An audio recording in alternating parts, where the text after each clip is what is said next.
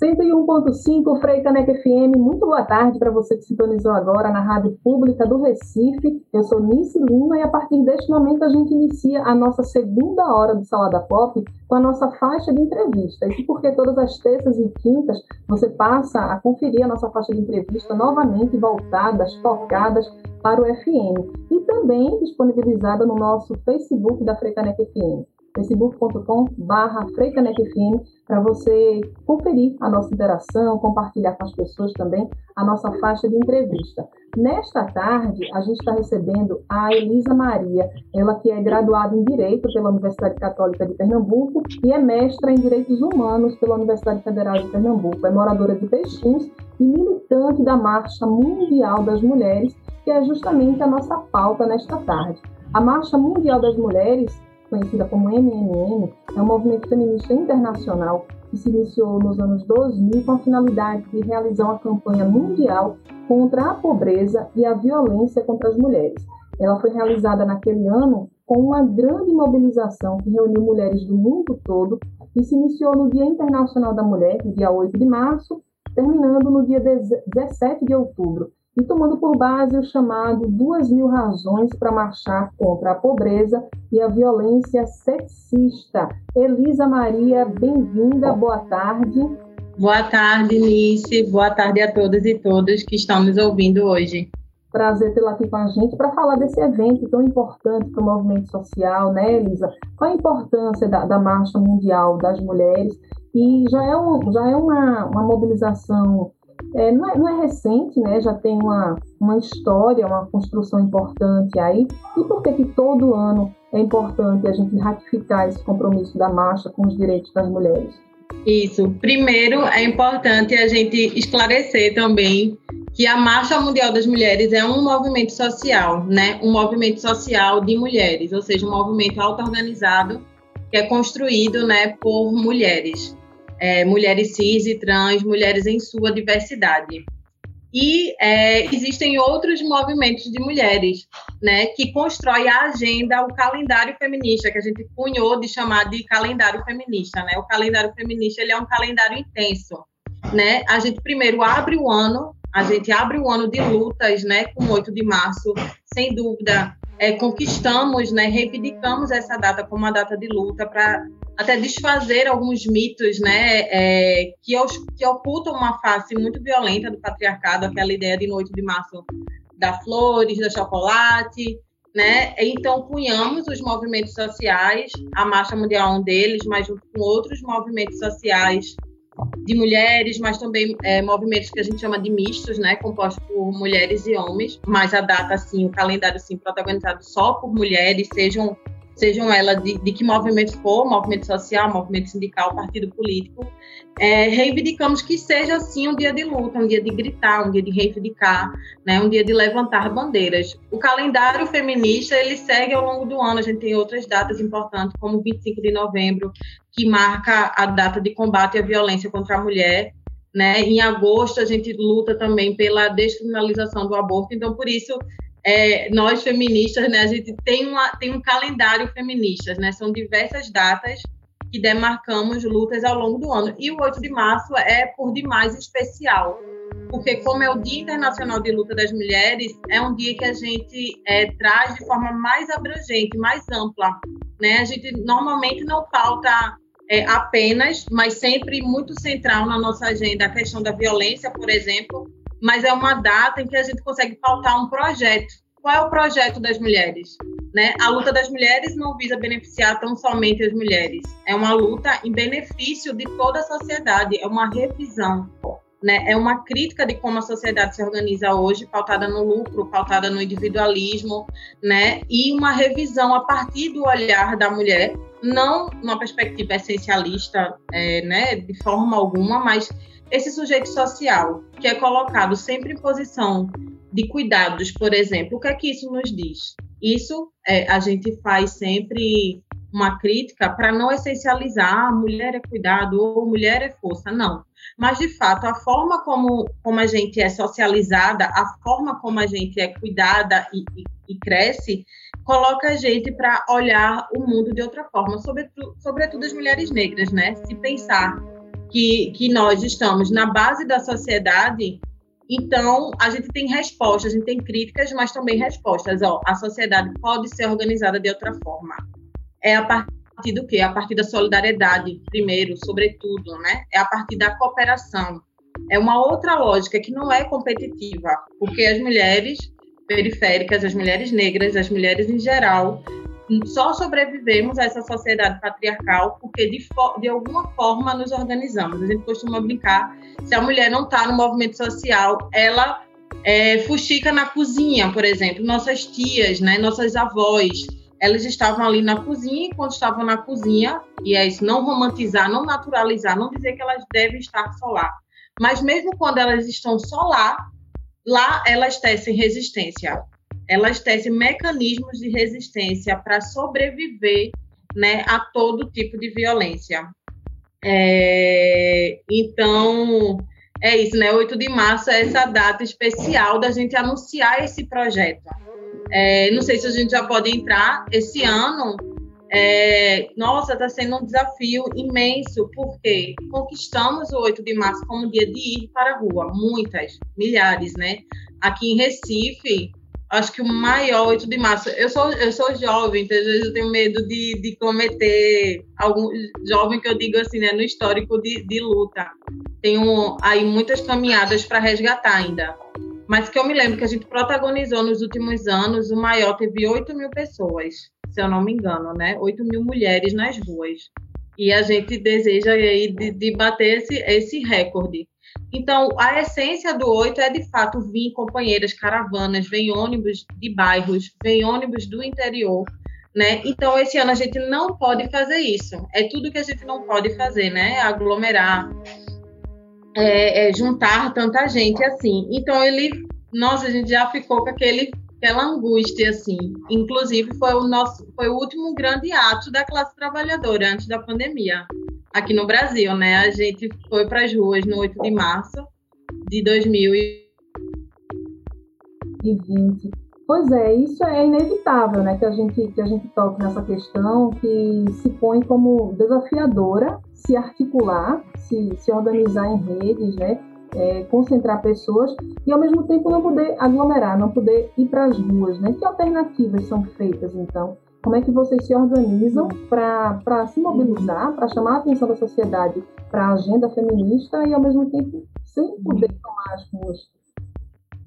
É, é, desde que o processo de pandemia foi deflagrado, eu acho que mais uma vez é, o movimento de mulheres, as mulheres, as feministas, muitos movimentos sociais tiveram um papel assim fundamental e um, eu vou destacar o papel das mulheres, das mulheres organizadas, foi um pouco que eu consegui perceber a partir da Marcha Mundial das Mulheres, se organiza no Brasil todo, e a gente teve algo muito em comum, que foi muito rapidamente a gente fortalecer essa rede que já existia.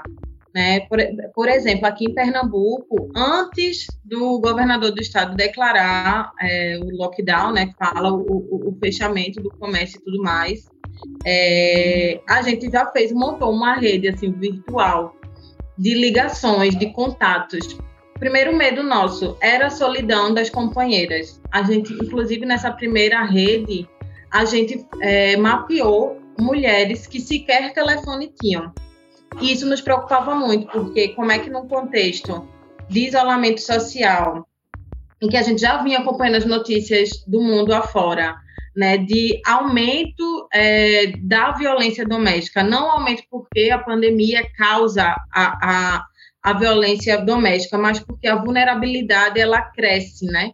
Você pensar pessoas dentro de uma casa sem poder sair, diversos tipos de insegurança e a, e a impossibilidade de denunciar, né? Que foi até o que a gente monitorou é, ao longo do ano passado e, e, e início desse ano então, logo a gente criou mecanismos, primeiro, né, de, de evitar, é, como a gente diz, em casa sim, mas caladas nunca. Foi até um lema que o Movimento Sem Terra cunhou, cunhou nesse período, é, de evitar essa solidão das companheiras, né? E aí, o 8 de março desse ano vai seguindo um pouco é, essa lógica também, né?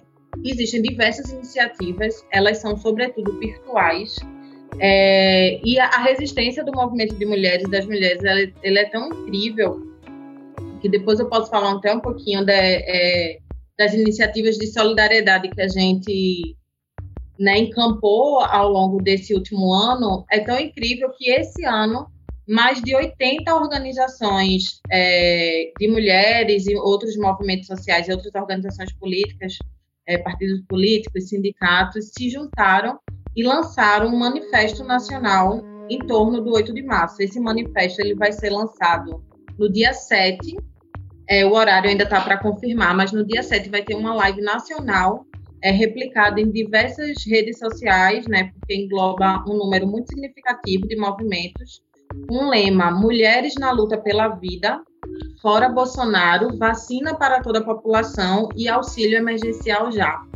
Então, é, é de fato um momento muito difícil é, que a gente está vivendo. Não tem, não tem palavras. Acho que todo mundo, né, em diversas dimensões, os sujeitos estão enfrentando, as organizações coletivas é, também um fosso muito grande, né, mas está havendo muita clareza do papel dos movimentos sociais nesse processo de denunciar é, e trazendo essa coesão na pauta, né? O 8 de março no Brasil todo tem esse mesmo lema, né? Isso é algo que há muitos anos não ocorria, né? Uma mesma bandeira de luta e que todos os movimentos sociais, é, todas as feministas e mulheres percebem como central para a gente estar tá falando nesse 8 de março.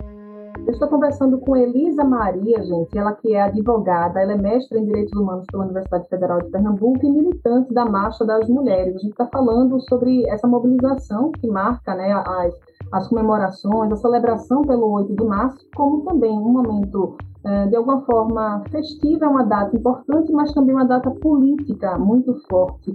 Elisa, eu queria que você destacasse algumas entidades né, que se envolvem aqui em Pernambuco com a realização da marcha porque de repente a gente pode conhecer mais sobre o trabalho dessas entidades, segui-las nas redes sociais também, já que o foco das ações são é, o foco é virtual esse ano, né, por conta da, da pandemia. É, de já eu já deixo o convite é, para todo mundo seguir a nossa página no Instagram, que é Marcha Soledad, correta?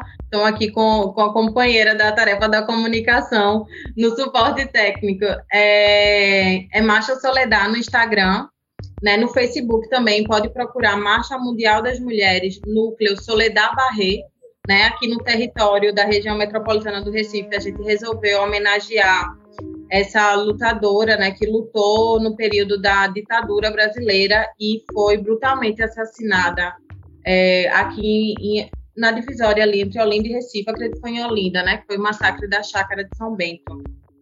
E em homenagem a ela e a luta pela democracia, a gente homenageia, que é uma forma da gente carregar essa mística junto com a gente.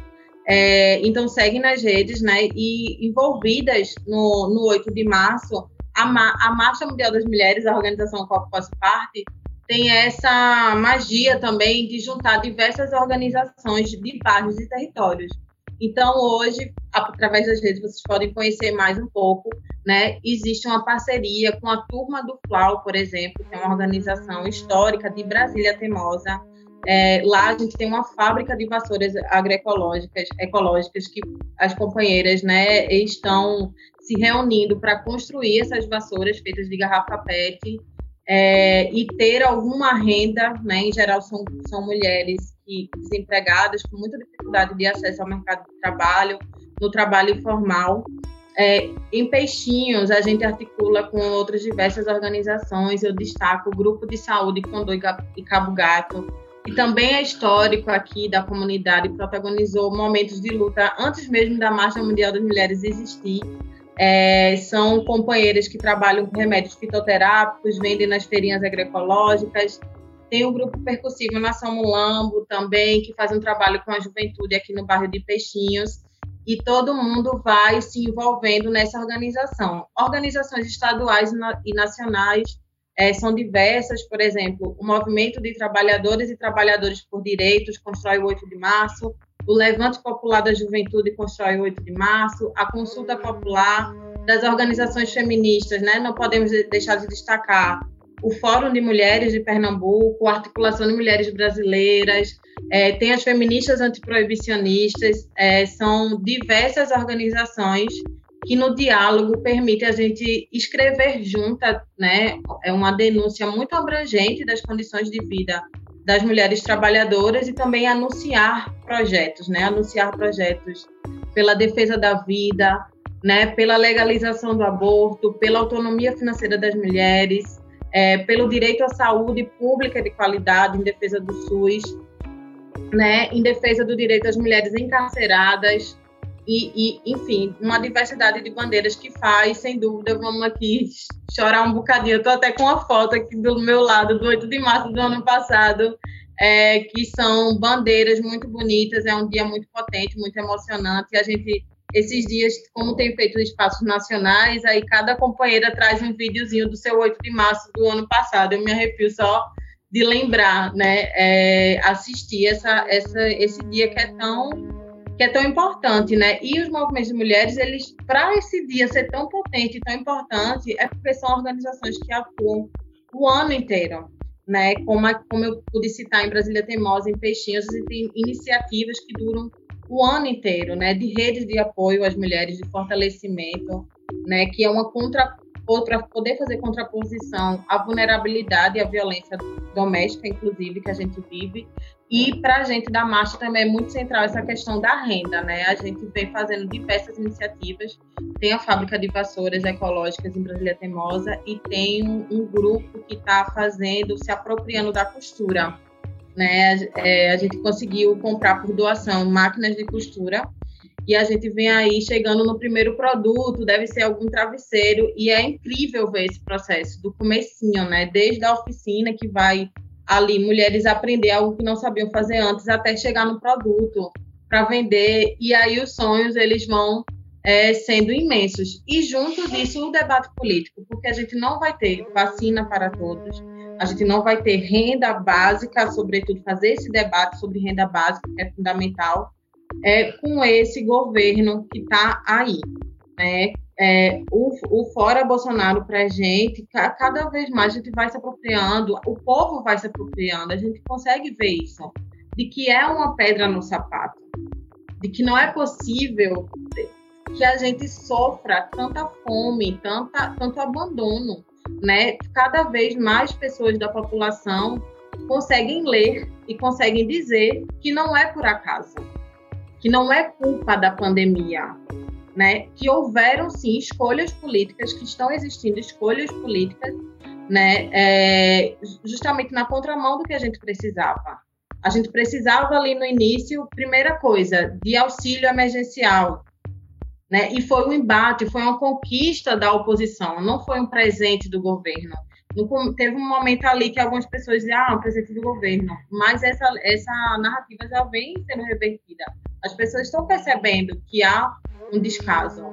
É, testagem em massa, que era a partir do fortalecimento do SUS, da ciência, e o povo começa a ver que a gente tem um presidente negacionista, né, que num, num momento que a gente está de novo, no auge, no novo auge da pandemia, vai questionar o uso de máscara. Nós, mulheres, da Marcha Mundial das Mulheres, junto com outras mulheres, produzimos máscaras nas nossas casas, quando a gente não podia sair, para doar para doar para pessoas em situação de rua, para doar para companheiros e companheiras que estavam na linha de frente distribuindo cestas básicas. Isso quando antes de sair é, qualquer diretriz de qual seria a máscara correta e mais eficiente. A gente estudou e aqui chegaram à conclusão de que era a mais eficiente foi a que a gente produziu. Porque foi esforço de muitas companheiras, pessoas da área da saúde, Muitas senhoras procuraram a Marcha Mundial das Mulheres dizendo: Eu quero ajudar durante a pandemia, estou angustiada, estou, estou triste em casa sem fazer nada. A gente, então, estamos todas nós costurando. Tem máquina em casa? Tem. Foi uma rede, a gente chegou a ter mais de 300 mulheres em rede costurando máscaras e doando. Foram mais de 20 mil máscaras doadas no ano de 2020. Elisa, né? o nosso tempo ele está infelizmente né, se encerrando. Eu queria que você finalizasse, então, já desde de agora, já agradeço a sua participação aqui com a gente, né? Desejo muito sucesso né, ao trabalho, à mobilização que é realizada pela marcha todos os anos e não somente no 8 de março, mas durante todo o ano, né? Esperando que em 2022 essa mobilização ela possa acontecer nas ruas né, esperando, torcendo por isso. E eu queria que você finalizasse é, colocando para o nosso público por que, que a, a, luta por uma pauta feminina, feminista, na verdade, ela deve ser de todos, não somente das mulheres. É, convidar, reforçar o convite, se me permite, nesse dia. A gente tem live no dia 7, nacional, e local aqui de Recife. A gente tem no dia 8, no próprio dia 8, né? A nossa ação não vai ser nas ruas esse ano, vai ser no dia 8. Estamos estimulando que as mulheres, que as companheiras coloquem bandeiras na frente da sua casa com esses dizeres, estendam faixas nos seus bairros com esses dizeres também, é, para demarcar, já que a gente não vai poder se aglomerar, mas para colocar na rua de alguma forma esses lemas. E aí, ao longo do mês todo, né, é convidar para todo mundo assistir essas lives e se apropriar dessa luta que é de todos e todas nós, né? É, a luta das mulheres é uma luta por, por, por uma vida sem pobreza e sem violência, por uma vida solidária, por uma vida de cooperação. Né? Então, sem dúvida, é uma luta não só das mulheres, é uma luta de toda a sociedade. Os nossos questionamentos são sobre a base da sociedade, né? sobre a base da sociedade que é capitalista e que é racista e que afeta não só as mulheres, mas nossos companheiros trabalhadores também. Né? Sem dúvida, é, fica um convite sempre renovado né, para a compreensão dessa luta, para o apoio. É, é, algo tão grande assim que fica até difícil para uma pessoa dizer, né? É um projeto feito de muitas emoções, né? Mas sem dúvida é, é justamente contém a revolução, contém justamente o questionamento de tudo que nos oprime, da forma como a sociedade se organiza hoje, é, para uma sociedade nova, liberta, né? Nosso lema é seguiremos em marcha até que todas sejamos livres. Mais uma vez, Elisa Maria, muito obrigada. Elisa, ela é, gente, moradora de Peixinhos, é advogada, mestra em Direitos Humanos pela Universidade Federal e militante da Marcha das Mulheres. E a gente lembra que a entrevista né, fica aqui disponibilizada no Facebook também, da Frecanec FM, para você compartilhar com mais pessoas e demonstrando a importância dessa pauta, dessa agenda, dessa conversa que a gente teve nesta tarde. Elisa, até a próxima. Agora a gente segue com a nossa seleção musical aqui no Salada Pop, na Frecanec FM. Frecanec FM, a rádio pública do Recife.